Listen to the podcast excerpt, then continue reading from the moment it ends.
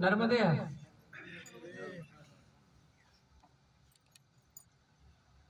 माहिष्मती नगर में बहुत आते रहा। हूँ यहाँ का जो रफ्ता घाट है, जिसे आप लोग रफ्ता घाट कहते हैं। मुझे लगता है कि मैंने सैकड़ों बार वहाँ पर आकर आचमन करके मैं गया हूँ लौट के। नागपुर से जब कभी आना होता था तो आगे अगर मुझे निकलना है तो वहाँ प्रणाम करके, आचमन करके जाता था। या चुपचाप आचमन करके चला जाता था। क्योंकि मेरे लिए सबसे करीब का मुझे यही पड़ता था। फिर बाद में ऐसा हुआ कि नेवावर की तरफ़ थोड़ा ज़्यादा जाना हुआ पिछले दो साल। आज जब से परिक्रमा का ये जो प्रकल्प एक तरीके से चल रहा है, जिस तरीके से परिक्रमा के रूप में बने, जो भी कुछ हुआ तो बहुत शुरुआत से ही लाला राम जी इस पूरी परिक्रमा को और अनेकों जगहों पे आए भी। सूल सूलपाणी का जो एक कठिन मार्ग था, उसमें भी साथ में रहे। क्योंकि एक, आप नर्मदा समुद्र से जो भी लोग यहाँ बैठे हुए हैं, कि मैं तो मानता हूँ कि मैया के क्षेत्रों के लिए, मैया के पूरे नर्मदा खंड के लिए बहुतेरे लोग मैंने मिले। अभी तक मतलब मेरी जो यात्रा हो चुकी है, करीबन 24-2500 किलोमीटर की हो चुकी है। और बहुतेरे लोगों से मैं मिला हूँ जो मैया के क्षेत्रों में काम कर रहे हैं अलग अलग भांति से काम कर रहे हैं। और इसलिए नहीं कि लाला राम जी इस परिक्रमा, सारी परिक्रमाओं के साथ में होते हैं। जो परिक्रमा निकलती है, उनके साथ होते हैं। चाहे वो व्यक्ति में अकेला निकल रहा हो, समूह में निकल रहा हो कहीं फंस जाए तो। मैं मानता हूँ कि अभी तो नर्मदा समग्र में है, लेकिन मैं मानता हूँ कि मैया नर्मदा ने एक बढ़िया पुत्र मैया के खंडों के लिए दिया है। ये आप लोगों के लिए सौभाग्य की बात है। आप लोग इसको कमज़ोर मान रहे होंगे। क्योंकि जितने समय में चला और एक जो विशेष बात रही है कि मैं कोशिश कर रहा हूँ कि मैया जी का एक डिजिटल रूट आ जाए। और वो डिजिटल रूट बस मेरी परिक्रमा भैया की कृपा से जब पूर्ण होती है तो डिजिटल रूट आ जाएगा। क्योंकि अभी हमारे पास जो रूट मैप है, वो पेपरों में लिखे हुए हैं। गाँव गाँव के नाम शहरों शहरों के नाम। और महत्वपूर्ण घटना यह है कि जब व्यक्ति परिक्रमा में चलता है और जिस तरीके से परिक्रमाएँ हो रही हैं, जो जो युग परिवर्तन एक तरीके से हुआ है, जो टेक्नोलॉजी के जो चेंज हुए हैं, बदलाव हुए हैं, ज़रूरी यह है कि हम मैया के क्षेत्रों में भी वो कार्यक्रम करें। तो मैं जब डिजिटल रूट की तैयारी, मैं जहाँ जहाँ जा रहा हूँ, उसका रूट मैप बन रहा है। तो घटना ये रही कि सूलपाणी में मुझे जाना था, और सूलपाणी एक ऐसा क्षेत्र है जिससे मैया के क्षेत्रों के सारे लोग जब परिक्रमा करने वाले होते हैं तो पहले ही सोच लेते हैं कि सबसे कठिनतम है। दो भागों को बहुत कठिनतम माना जाता है। एक सूल पानी का क्षेत्र और दूसरा सूल पानी के बाद जब वापस आप जबलपुर के बाद आप आते हैं तो मैकल की पर्वत की जो श्रेणियाँ हैं, मंडला तक लौटने तक, इनको एक कठिनतम मार्ग माना जाता है। मुझे दोनों मार्ग बड़े सुगम लगे। लेकिन उसकी सुगमता का एक और कारण भी था कि सूलपाड़ी में हमारे साथ सात आठ दिन तक चले हैं। लाला राम जी, जो कठिनतम मार्ग था, क्योंकि वहाँ पर सबसे बड़ी समस्या यही होती है कि अगर आपके पास एक कोई प्रवत्त मार्ग नहीं है और आप थोड़ा भी यहाँ वहाँ चले गए तो आप दो चार दस किलोमीटर तो कहाँ चले जाएँगे, पता नहीं चलेगा। जो लोग सूलपाड़ी में गए होंगे, परिक्रमा के समय पे, पैदल वाले तो उनको समझ में आएगा। तो मैं तो मानता हूँ कि मंडला के लिए, माहिष्मती नगर के लिए मैया का आशीर्वाद ही है। और मुझे लगता है कि मैया की यूँ ही कृपा बनी रहे और आप, लाला राम जी, आप मैया का ये दिया हुआ कार्य पूरे जीवन भर करते रहे। ये सौभाग्य की बात है। नर्मदा समग्र के लिए तो बहुत सौभाग्य की बात है। खैर माहिस्मती पर आते हैं, आपके नगर पर आते हैं।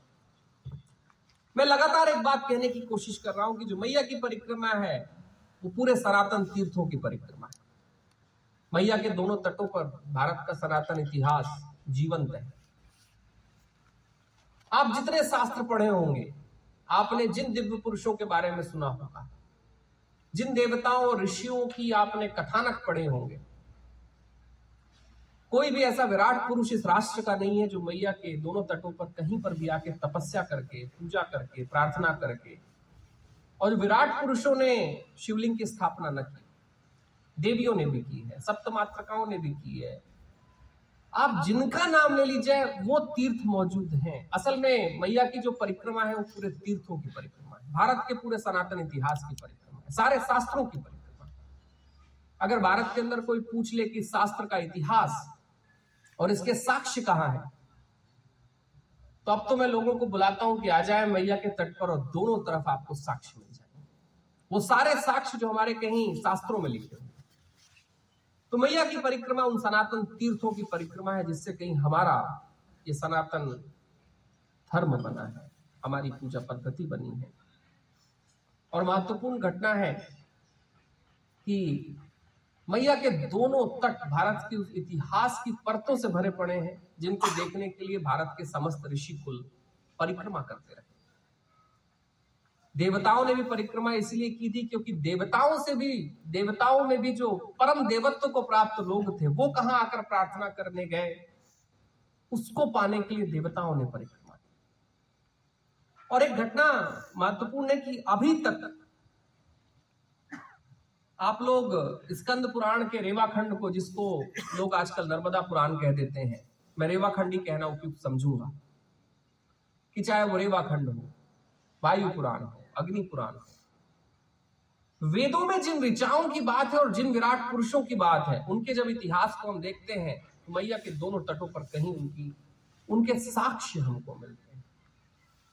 और ये मामूली घटना मत ले लीजिएगा, क्योंकि दुनिया के सारे धर्मों में सनातन, अगर सनातन है तो केवल इसलिए क्योंकि हमारे पास हमारे धर्म के विराट पुरुषों का साक्ष्य है। जहाँ हमने कहा है कि उनकी प्रार्थना स्थल है तो प्रार्थना स्थल है। और एक बड़ी महत्वपूर्ण घटना है कि जब आप इन लाखों सालों के इन परम तीर्थों को प्रणाम कर लेते हैं तो आप देवताओं के सारी शक्तियों को, देवताओं के सारे प्रतापों को, देवताओं के सारे उनके उन युगों को प्रणाम कर देते हैं जिससे कहीं धर्म बनता है, जिससे कहीं आशीर्वाद बनता है। आज हम माहिष्मती नगर में हैं, जिसे आप लोग मंडला कहते हैं। बहुत अच्छी बात कही इन्होंने की विष्णुपुरी और कहीं ब्रह्मपुरी के बीच में से वंजा नदी निकलती है, जिसको आप लोग बंजर कह देते हैं। मैं थोड़ा ज़ोर दे रहा हूँ मैया की परिक्रमा में कि हम इतिहास के शब्दों को थोड़ा परख ले, जान ले। अगर हम बंजर नदी को बंजर कहने लगेंगे तो होगा ये कि आने वाले बच्चे कहेंगे कि जब इस नदी में कुछ नहीं होता था, इसलिए इसको बंजर कह दिया और कहने ही लगे वो जो बंजर नदी है उसके बीच में जो विष्णुपुरी और ब्रह्मपुरी दो नगर हुआ करते थे, जिसे आप लोग पूर्वा कहते हैं, वो विष्णुपुरी कहलाया करता है। जिसे आप महाराजपुर कहते हो ब्रह्मपुरी। और घटना है कि एक तीर्थ आप भूल गए। मैया सरस्वती के जो प्रस्थवरण का तीर्थ था, वो विष्णुपुरी हुआ करता है।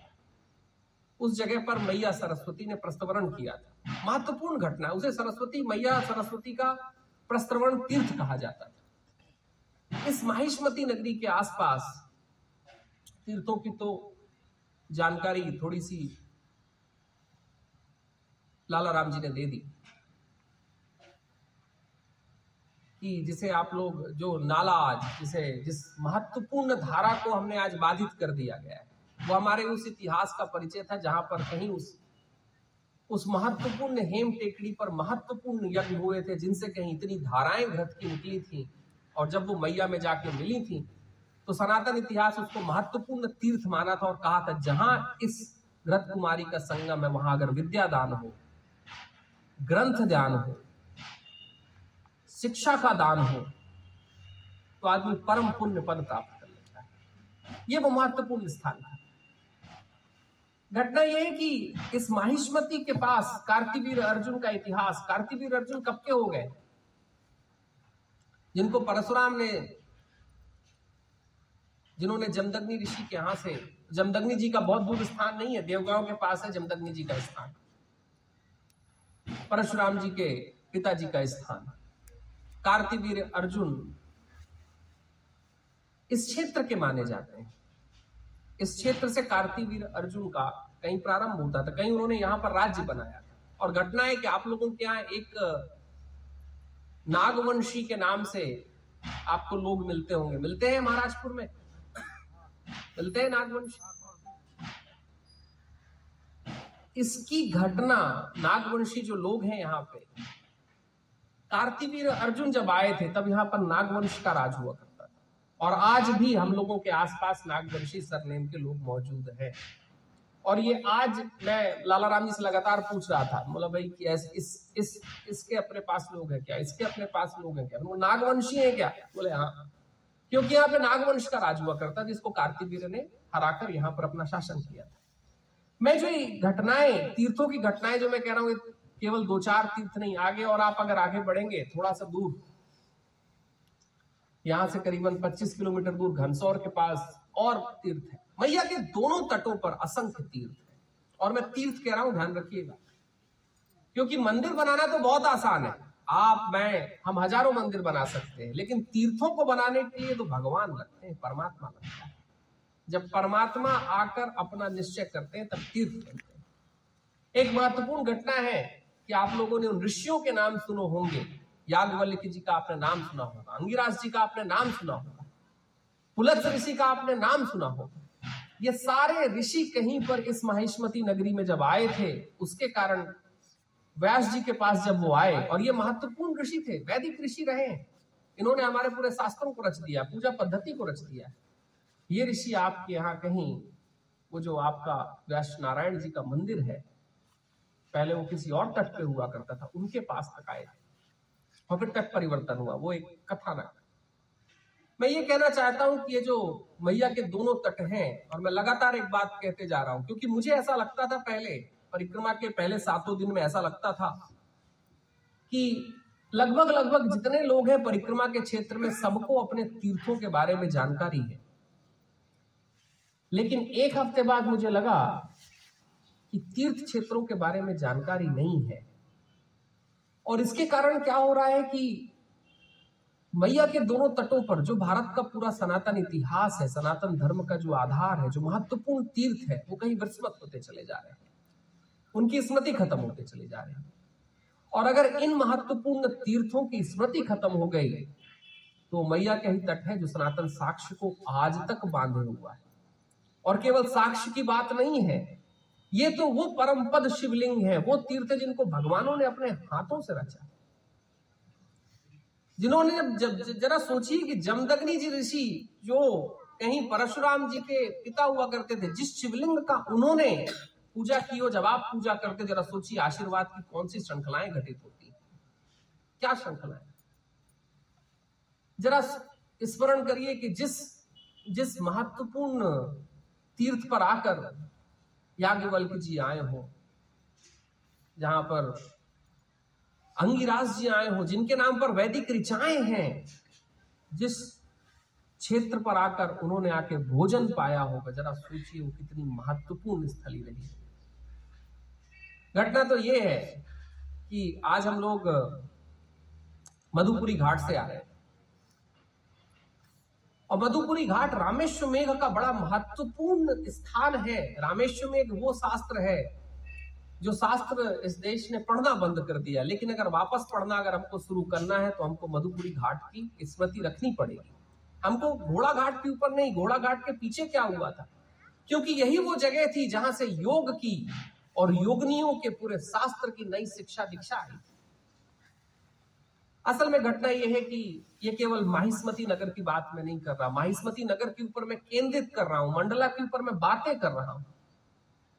लेकिन मैया के दोनों तटों पर कहीं तीर्थ भरे हुए और वो तीर्थ है जिन तीर्थों से कहीं ये राष्ट्र बना है, हमारा धर्म बना है, आशीर्वाद की प्रक्रिया बनी और अगर इन तीर्थों के बारे में हमारी स्मृति चली गई, अगर उन तीर्थों को हमने जाना छोड़ दिया तो हम एक आशीर्वाद का बहुत बड़ा आधार भी छोड़ देंगे। आधार ऐसे छोड़ देंगे कि आप और मैं तो हज़ारों मंदिर बना सकते हैं, प्राण प्रतिष्ठाएँ कर सकते हैं। लेकिन जिनको आकर स्वयं देवों ने प्रतिष्ठित किया, उन मंदिरों के स्पर्श करके तो आप देवताओं का स्पर्श प्राप्त कर लेते हैं। घटना ये, दोनों में, तीर्थों को बनाने में भगवान लगते हैं, मंदिरों को हम सब आप बना लेते हैं। और एक घटना यह है कि मैया के दोनों तटों पर ये जो तीर्थ है ये तीर्थ उतने पुराने हैं जितनी हमारी सभ्यता और एक जो बड़ी महत्वपूर्ण बात है कि मैया के इन दोनों तटों पर जो तीर्थ हैं, जो छोटी छोटी नदियों का जो संगम हो रहा है, वो हमारी सांस्कृतिक विरासत भी है। सांस्कृतिक विरासत इसलिए है क्योंकि उनके जो नाम है, उनका जो इतिहास है, और जैसे वो मैया से मिलती हैं, और जिस संगम को हमने महत्वपूर्ण माना, उनके पीछे कहीं हमारे पुरखों का भी इतिहास है। हमारे देवताओं का भी इतिहास है।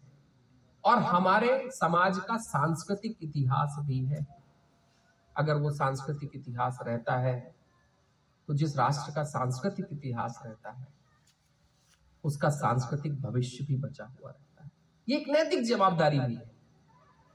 ये हमारी एक नैतिक जवाबदारी भी है कि मैया के तीर्थों के प्रति हम पुनर्स्मृति लाएँ।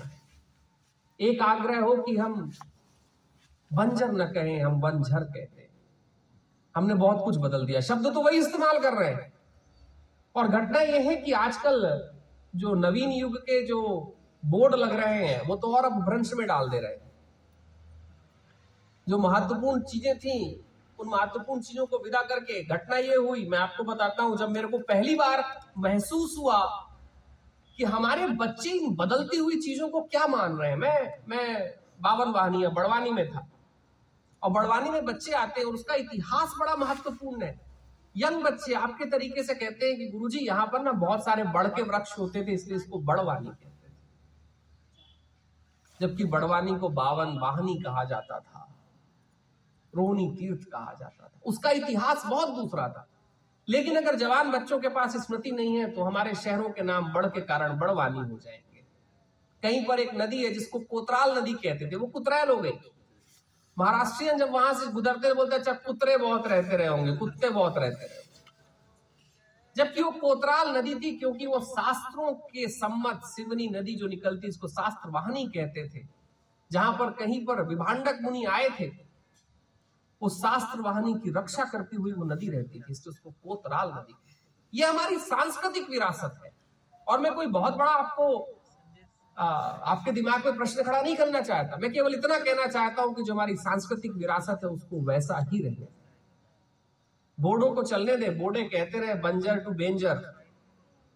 हम कम से कम वंजर कहते रहे। अगर हम वंजर कहते रहे तो अपनी सांस्कृतिक विरासत को संभाले हुए हम अगर कोतराल नदी कहते हुए तो अपनी सांस्कृतिक विरासत को संभाले हुए और जो राष्ट्र अपनी सांस्कृतिक विरासत को संभाल लेता है वो हज़ारों सालों के लिए अपने सांस्कृतिक भविष्य का निर्माण कर देता है। मैया की परिक्रमा इस सांस्कृतिक विरासत को संभालने के लिए। उन तीर्थों को संभालते, जहाँ पे देवताओं के अंश हैं, उनको स्पर्श करके, जिन देवताओं को आप स्पर्श करते हैं, लेकिन साथ ही साथ उन सांस्कृतिक विरासतों को जब आप संभालते हैं तो आप इस राष्ट्र के लिए धार्मिक भविष्य तैयार कर देते हैं। बच्चों के लिए आप एक भविष्य तैयार कर देते हैं। और हमारा ही तो नैतिक दायित्व है, क्योंकि अगर हमारे पूर्वजों ने, हमारे माँ बाप ने हमें धर्म की दीक्षा नहीं हुई होती, नहीं दी होती तो कहाँ पर टीका होती, कहाँ पर पूजा होती, कहाँ पर मंदिर होते, नहीं होते। तो हमारा भी एक दायित्व तो भविष्य के लिए है, और वो दायित्व है मैया के तीर्थों का पुनर्स्थापन, पुनर्रक्षण। हम बहुत दूर ना कर सके, कम से कम इस माहिष्मति की महत्वपूर्ण जो तीर्थ है, उनको तो बचा ले। उनकी स्मृति तो ला दे। अगर स्मृति आ गई तो फिर वो आज मैं जब उस घृत कुमारी के पास गया तो जिसकी चर्चा शास्त्रों में हुई है, जिसके बारे में अनेक ऋषियों ने जिस बात को कहा है, जहाँ पर विद्यादान और ग्रंथ दान मैया के पूरे क्षेत्रों में ग्रंथ दान केवल एक जगह पर महत्वपूर्ण माना गया था, वो ग्रंथ कुमारी थे। बाकी सब जगह अन्नदान अन्नदान अन्नदान अन्नदान, यहाँ पर ग्रंथ दान को महत्वपूर्ण माना गया सोचिए जहाँ पर ग्रंथ दान दिया जाता रहा होगा। वो कितनी महत्वपूर्ण जगह नहीं रही होगी उस महत्वपूर्ण जगह को जब मैंने पटे हुए देखा और उसका नाम भी नहीं देखा तो मुझे लगा कहीं माहिस्मती का इतिहास अपने भविष्य को नहीं देख पा रहा। इस नगर के बैठे हुए इतिहास के लोग अपने भविष्य को नहीं देख पा रहे क्योंकि जहाँ पर ग्रंथ दान को शास्त्र ने महत्वपूर्ण माना, जरा सोचिए वो विद्या दान की कितनी महत्वपूर्ण स्थली रही होगी। भाई, जहाँ पर विद्या का दान दिया जाता रहा होगा, वहीं तो ग्रंथ दान को महत्वपूर्ण माना जाएगा। और मैया के क्षेत्रों में केवल एक जगह है ग्रंथ कुमारी जहाँ ग्रंथ दान को महत्वपूर्ण माना गया इतनी महत्वपूर्ण जगह थी। सरस्वती जी का जो प्रस्तवन क्षेत्र है, पता चला कि वो जो त्रिवेणी संगम आप लोग कहते भी हैं, वो मेमोरी में है। लेकिन सरस्वती जी का वो प्रस्तवन क्षेत्र था। प्रस्तवण का अर्थ होता है कि सरस्वती जी जहाँ सदा निवास करती वो तीर्थ है, वो भूमि तीर्थ है। भारत ने क्षेत्रों को तीर्थ माना, बोले, ये तीर्थ है हमारा। इसीलिए जब हम महत्वपूर्ण शिखरों की जब हम यात्रा कर लेते हैं तो तीर्थ क्षेत्र की यात्रा कर लेते हैं। वो इतना महत्व, जिसे विष्णुपुरी वो उतना महत्वपूर्ण क्षेत्र था। भैया, सरस्वती जी का प्रस्तरण क्षेत्र था। और एक जमाने में इतिहास में जो एक महत्वपूर्ण घटना घटी थी, वो यहीं की घटी थी। क्योंकि यही विद्यादान की वो महत्वपूर्ण स्थली थी, जहाँ पर ग्रंथ और विद्या मिलती। तो माहिष्मती के आसपास तो तीर्थों की श्रृंखलाएँ हाँ एक बात है जो मैं सबको कहते हुए जा रहा हूँ, कि हमारा एक दायित्व भारत की इस मैया की जो अद्भुत परिक्रमा है, जहाँ मैया के आशीर्वाद की बात मुझे आपसे नहीं करनी आपको पता है मैया का कितना आशीर्वाद एक एक के जीवन में, आप सबके जीवन में। लेकिन उस मैया के आशीर्वाद के साथ अगर भविष्य के लिए हमको आशीर्वाद की प्रक्रिया बना के रखनी है तो हमें उन तीर्थों का पुनर्जागरण करना पड़ेगा। स्वयं भी जागृत होना पड़ेगा और दूसरे को भी कराना पड़ेगा। और एक बात है कि लाला राम जी जो कह रहे थे कि उत्तर वाहनी, मैया के तीर्थों पर उत्तर वाहनी, मैया वही उत्तर हुई है जहाँ पर कोई महत्वपूर्ण घटना घटी। बड़ी महत्वपूर्ण। और आपको जानकर आश्चर्य होगा कि एक हम तीर्थ खोज रहे थे जहाँ पर युधिष्ठिर जी के यज्ञ और हवन की कहानी। हम कोचते कोचते वहाँ तक पहुँचते, उस जगह पर पहुँचते हैं, उस जगह पर जहाँ पर इतिहास कहता था कि इस नदी के संगम पर युधिष्ठिर जी ने तपस्या की थी, यज्ञ किया था। वहाँ पर मैया तीन चार किलोमीटर की उत्तर उत्तरवाहिनी हो जाती यहाँ पर, जहाँ पर सारे ऋषि आए थे, महत्वपूर्ण वैदिक ऋषि आए थे, वहाँ मैया उत्तर उत्तरवाहिनी हो जाती जहाँ जहाँ पर भी कोई महत्वपूर्ण घटना भारत के इतिहास में दैवीय घटी थी वहाँ पर मैया उत्तर की ओर चली जाती थी। और उत्तर की ओर जाती थी बता, बताते हुए कि ये ये वो जगह है जहाँ से महत्वपूर्ण क्रमिक श्रृंखला आरंभ हुई थी। उत्तर कहा जाता है असल में घटना है कि बहुत सारे लोग मैया की परिक्रमा करना चाहते हैं जाना चाहते लेकिन साढ़े तीन हज़ार किलोमीटर की परिक्रमा है भाई। कुछ घर में होते हैं, परिवार में होते हैं। बहुत सारे ऐसे लोग मिलते हैं कि प्रभु, एक बार, वीर जी, एक बार प्रार्थना कर लीजिए कि हम परिक्रमा कर लें। लेकिन अपनी अपनी सामाजिक जवाबदारियाँ, घर गृहस्थी की जवाबदारियाँ, बच्चों की जवाबदारियाँ, सबका परिक्रमा करने का मन तो होता है, लेकिन हो नहीं पाता। सबके साथ हुआ होगा जिन्होंने परिक्रमा ऐसा होता है कि परिक्रमा एक बार कर ले, क्या आनंद है? लेकिन इतनी सारी जवाबदारियाँ हैं जिससे हम निकल नहीं पाते। और आसान भी नहीं। एक घटना है कि माना यह जाता है कि अगर आप मैया की पूर्ण परिक्रमा नहीं कर सकते तो उत्तर वाहनी कर लीजिए। अगर आपने उत्तर वाहनी की कर ली तो परिक्रमा का छोटा सा अंश आपके जीवन में प्रवेश कर जाता है। और ये तो घटना है कि आपके यहाँ उत्तर वाहनी बह रही है। और महत्वपूर्ण क्षेत्र से बह रही है। जहाँ पर मैया सरस्वती का प्रस्तरण क्षेत्र है, विष्णुपुरी है, ब्रह्मपुरी है, व्यास जी का व्यास नारायण मंदिर है। इतने महत्वपूर्ण क्षेत्र से जहाँ से उत्तर वाहनी निकल रही है, मुझे लगता है कि जीवन में अगर मैया की परिक्रमा अपनी जवाबदारियों के कारण ना हो पाए तो एक बार मैया की उत्तर वाहनी तो कर ही लीजिए। इतना भी करने से कम से कम मैया वो घटना तो घटाएगी, क्योंकि एक कहानी है, यहाँ पर आगे एक एक घाट है जहाँ पर एक गंधर्व कन्या जो बाद में कधी के रूप में जिसका जन्म हुआ था। कदेहा घाट है आगे है। एक गंधर्व कन्या थी। उसका जन्म हो गया कहीं पर एक गधी के रूप में। मैया ने उसको भी जीवन से तार और पार लगा दिया। तो मैया तो अलग अलग प्रकार से अलग अलग भांति से सबको अपने आसपास लेके आती उत्तर वाहनी मैया के नर्मदा जी के तटों पर एक महत्वपूर्ण घटना है। जहाँ जहाँ पर भी उत्तर हुई और दक्षिण हुई महत्वपूर्ण घटना है। और जो भी लोग मैया को बारीकी से देखते हैं, और जब आप देखिएगा कि जहाँ जहाँ पर मैया उत्तर में गई है, वहाँ एक महत्वपूर्ण घटना भारत के शास्त्रीय धर्म में कहीं कोई घटी थी। इसलिए मैया उत्तर वाहनी हुई अगर पूर्व मुखी हुई है तो वो भी एक घटना घटी। दक्षिण गई है तो एक घटना घटी।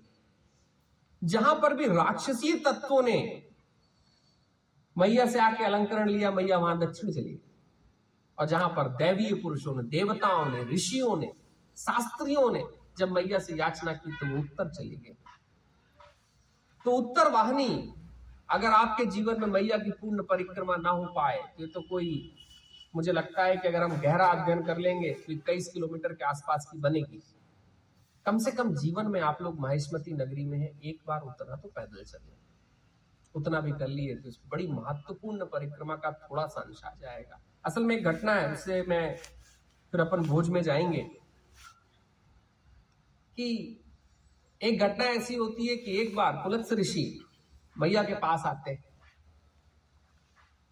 और बहुत दिनों तक मैया के साथ रहते मैया के साथ रहते रहते, रोज आचमन करते करते, रोज स्नान करते करते ऐसा लगता है कि मैया पास में ही जब भी जाते हैं, मैया के दर्शन हो जाते हैं, आचमन हो जाते हैं। वर्षों की घटना चलती रही पुलत ऋषि, वो स्थान आगे है। हरदा के आगे वो जगह पड़ती है। तो वो लगातार वहाँ पर प्रार्थना करते रहे, सब चलता रहा। वर्षों बीत गए। एक समय ऐसा आया जब उनके जीवन में कोई गतिरोध होने लगा। अब जो उनकी तपस्या थी, वो तपस्या का वो बल नहीं मिल रहा था। मैया के पास गए और पूछा, मैया, ऐसा क्यों है? और वैसे पुत्र भाव से पूछा कि, मैया, ऐसा क्यों है कि अब वो घटना नहीं घट रही जो लगातार घट रही थी? पूछते रहे पूछते रहे पूछते रहे और अचानक उनको कहीं पर निद्रा लगी। भूखे थे, प्यासे थे। स्वप्न में मैया आती हैं और कहती हैं, तेरे को लग रहा है कि तू बहुत मेरे पास बहुत मेरे पास है। थोड़ा आगे जा, थोड़ा पीछे जा, थोड़ा दूर जा। तू मुझे फिर से देख पाएगा। तो ये घटना मैंने आपसे इसलिए कही कि आप लोग भी मैया के बहुत पास हैं। कभी भी जाते हैं, आचमन कर लेते हैं। कभी भी जाते हैं, मैया को श्रीफल छोड़ सकते हैं, साड़ी छोड़ सकते हैं, श्रृंगार छोड़ सकते हैं।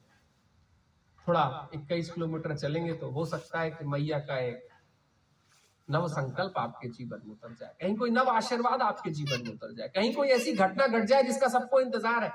क्योंकि आप लोग तीर्थवासी हैं। तीर्थ क्षेत्रों में रहते हैं। तो तीर्थवासियों को है ही भाई, मुक्ति का अधिकार प्रथम है। लेकिन उस मुक्ति के अधिकार के साथ साथ एक बात तो है कि मैया के दर्शन भी बड़े आसानी के साथ हो जाते हैं। एक बार की घटना है कि मैं उसी रफ्ते घाट पे था और अपने घाट पे मैं उतरा। हमारे साथ हमारा जो मेरा भोजन बनाता है लड़का, वो भी मेरे साथ था। तो पीछे पीछे आ रहे थे, मैं बड़े प्रेम के साथ। हम जाके वहाँ पर, वो हमारा जादू बैठा हुआ है, जिसकी कहानी चल रही है। तो हम बड़े प्रेम के साथ वहाँ गए, जूते चप्पल उतारे, मैंने पूरे घाट धोए। क्योंकि लगा कि अब मैया के उसमें आए हुए हैं, वो तो मैया का जल है तो जल में जाने के पहले भी, उतरने के पहले देख लिया जाए। तो इतनी पूरी घटनाएँ कर रहा था, बाजू में एक आपके, कोई मुझे लगता है थानेदार थे। तो वो आए, उन्होंने जूता उतारा मुझे उतारे, दूर से खड़े होकर प्रणाम किया उन्होंने देखा कुछ चीज़ें हो रही है। मेरे कहते, महाराज, हुआ क्या? बोला, बस मैया को प्रणाम कर रहा हूँ। बोले, नहीं, कोई समस्या है क्या यहाँ पे? कुछ कांच वाँच पड़े हुए नहीं, कुछ नहीं। बोले, फिर इतना धोना धाना, ऐसा क्यों? मैं भाई, मैया के पास जा रहा हूँ तो उतनी तरीके से तैयारी तो कर लू। तो थोड़ा अचरज में पड़ गए। अचरज में इसलिए पड़ गए क्योंकि वो रोज आते थे, रोज चरणामृत पी के चले जाते थे। हमारे लिए तो महीनों की घटना होती थी। तो हमको तो लगता था हम स्वर्ग में आ गए। तो आप लोगों के लिए तो रोज की घटना है। आप रोज पहुँच जाते हैं। तो कम से कम उत्तर वाहिनी की एक बार एक बार ज़रूर उत्तर वाहिनी की परिक्रमा करें। और मेरा दावा है कि ये एक बार की अगर पथ परिक्रमा आपके जीवन में हो गई तो पता नहीं ईश्वर का कौन सा आशीर्वाद जीवन में और घट जाएगा। मैं इतना ज़रूर कहूँगा अंत में सह भोजन के पहले और एक आशा रखता हूँ यहाँ के नवयुवकों से। जवान लोग यहाँ बैठे हुए ये एक पूरे मैया के दोनों तटों पर मैया की दिव्यता को छोड़कर बाकी सारी चीज़ों की बहुत बातें कहीं एक विशेष वर्ग कर रहा है। मैया की दिव्यता की चर्चाएँ नहीं होती। बाकी सब चर्चाएँ बहुत आम हो जाती कि आप क्या ना करो। आप कैसे साड़ी मैया को न दो आप कैसे मैया को भोजन अर्पित न करो? आप कैसे मैया को बहुत सारी बातें चलती हैं। आप लोग समझ गए होंगे मैं किस तरफ़ इशारा कर रहा हूँ। मैं एक आग्रह करके जाऊँगा कि हमारी भक्ति का जो युग रहा है, भक्ति के युग में हमारी एक सामाजिक संवेदना रही। हमने अगर मैया को, अगर कोई, हम मैया को क्या अर्पित कर सकते हैं? जो हमको जीवन देती है, हम उसको कुछ दे सकते हैं? असंभव है। कोई नहीं दे सकता। लेकिन हमारे कुछ सामाजिक दायित्व तो थे। उसमें से एक दायित्व तो था कि अगर किसी को कुछ दिया भी जाए तो उसको पता ना चले कि किसने दिया। उसके अंदर कोई हीनता की भावना ना आए। तो हम मैया को साड़ी चढ़ा देते थे। वो साड़ी उन परिवारों में पहुँच जाती थी जिनके पास साड़ियाँ नहीं होती हम मैया को भोजन दे देते और भंडारे करा देते थे। तो वो लोग भोजन आके पा जाते थे कई बार, जो शायद बुलावे पे नहीं आते। तो मैया के क्षेत्रों में दिव्यता की सारी परिभाषा रखिएगा। मैया के यहाँ एक एक अलंकरण और पूजा के सारे अध्याय इसलिए है क्योंकि मैया के क्षेत्रों में ही बड़े गौर के साथ सामाजिक दायित्व को भी देखा गया था। बहुत पहले जब ये साड़ियाँ नहीं होती थी, तब सूत दिया जाता था, कपास दिया जाता था। वो कपास भी लोग ले जाते थे और अपने घर पे कुछ नई चीज़ों का निर्माण कर लेते थे। तो मेरा आग्रह है खासकर जवान बच्चों से जो बहुत ज़्यादा सोचने लगते हैं, विचारणीय हो जाते हैं। कि अगर हम मैया को सारी, मैया को भोजन दे रहे हैं तो मैया को हम कुछ नहीं दे सकते। हम मैया को लगाकर किसी और तक पहुँचा देते हैं, हमारे सामाजिक दायित्व को हम ऐसे पूरा कर देते हैं, किसी को पता भी नहीं चलता। क्योंकि अगर किसी को पता चल जाए तो उसके अंदर हीनता की भावना आती तो ये एक बड़ा सामाजिक, एक ये सिविल सिंबल था। अंग्रेज़ी में जिसको कहते हैं सिविल सिंबल। हमारी एक सामाजिक दायित्व की बात कहीं मैया की पूजा पद्धति से आती थी। कोशिश करिएगा कि ये सामाजिक दायित्व बना के रखें। कहीं ऐसा ना हो कि बहुत सारे वो लुटेरे आ जाए, जो लगातार कहानियाँ कह रहे हैं मैया के दोनों तटों पर कि ये मत करो, वो मत करो। जो कह रहे हैं कि साड़ियाँ मत दो, चुनरियाँ मत दो, नारियल मत दो, फूल मत दो, कुछ मत दो। वो कहीं ऐसा ना हो कि हमारी पूजा पद्धति के अलंकरण रोक दे और साथ ही साथ हमारे सामाजिक दायित्व को भी खत्म कर दे। इतना ज़रूर ध्यान रखिएगा कि मैया को अगर एक पेड़ा आप दे रहे हो, समझिएगा, वो एक पेड़े का अंश। मैया को नहीं, मैया के पुत्रों के लिए। मैया के नाम पर मैया के पुत्रों के लिए जाने कितने पुत्रों को बढ़ जाएगा वो एक किलो पेड़ा। अगर हम मैया को एक चुनरी दे दे रहे होंगे, जब मैया की जन्म जयंती आती है तो मैया को हम नहीं दे रहे, समझिएगा, पता नहीं किस घर के पास पहुँच जाएगी वो चुनरियों का उपयोग कहीं वो महिला, कहीं बेटी, कहीं किसान कर लेगा। आपको तो घटना बताऊँ कि मैया के क्षेत्रों में जब मैं निकलता हूँ तो खेतों खेतों में लोगों ने अपने बाड़ों उन चुनरियों से बनाए जो कहीं मैया को मिली थी। जरा सोचिए, आपने कैसे अपने दायित्व को पूरा कर दिया बिना उनको बताए? यही भारत यही हमारा देश हम दायित्व भी पूरा करते थे बिना बताए, हम दान भी देते थे तो गुप्त में देते हम बताते नहीं थे कि दान दिया है, क्योंकि बताने के बाद तो हीनता आती। तो मैया की इस परिक्रमा में माहेश्मती नगरी के महत्वपूर्ण तीर्थ से एक और महत्वपूर्ण घटना है सह भोजन। क्योंकि मैया का ही तीर्थ रहा है जहाँ पर सब कुछ खत्म होकर लोग साथ बैठकर भोजन पाते थे। साथ बैठते थे, भोजन पाते थे, खुद भी पाते थे, दूसरों को दो चार सौ और करा देते मेरा तो मानना है कि आप लोग बड़े लोगों की सेवा करते हैं। न जाने किन घरों से कितनी थालियाँ निकल जाती होंगी और नहीं निकलती होंगी तो निकालने लगिएगा क्योंकि मैया के क्षेत्रों में तो भोजन दान को बड़ा अप्रतिम माना गया है। बहुत महत्वपूर्ण माना गया है। तो एक जो, जितेंद्र जी ने एक बात जो कही, सनातन सहभोज की। मुझे लगता है कि मैया के तीर्थों में जब मैं परिक्रमा आरंभ कर रहा था, उठा रहा था तो एक प्रार्थना की थी। कि मैया एक कोशिश, एक आशीर्वाद रखना कि हम जहाँ जहाँ जाएँ, वहाँ कुछ लोगों के साथ बैठकर भोजन पानी हो जाए। हम उनको भोजन करा पाए। इसलिए करा पाए क्योंकि एक बार परम श्रेष्ठ गौरी शंकर महाराज जी ने मैया के तीर्थ क्षेत्रों में कुछ दिनों के, सालों के भंडारे किए थे और लोगों से आग्रह किया था। जब लोगों ने उनसे कहा कि एक संत का पाके हम कैसे शांत रह जाएँगे? तो परम श्रेष्ठ गौरी शंकर महाराज जी ने कहा था, चलो एक दिन तुम पालो, दस दिन किसी और को करा देना।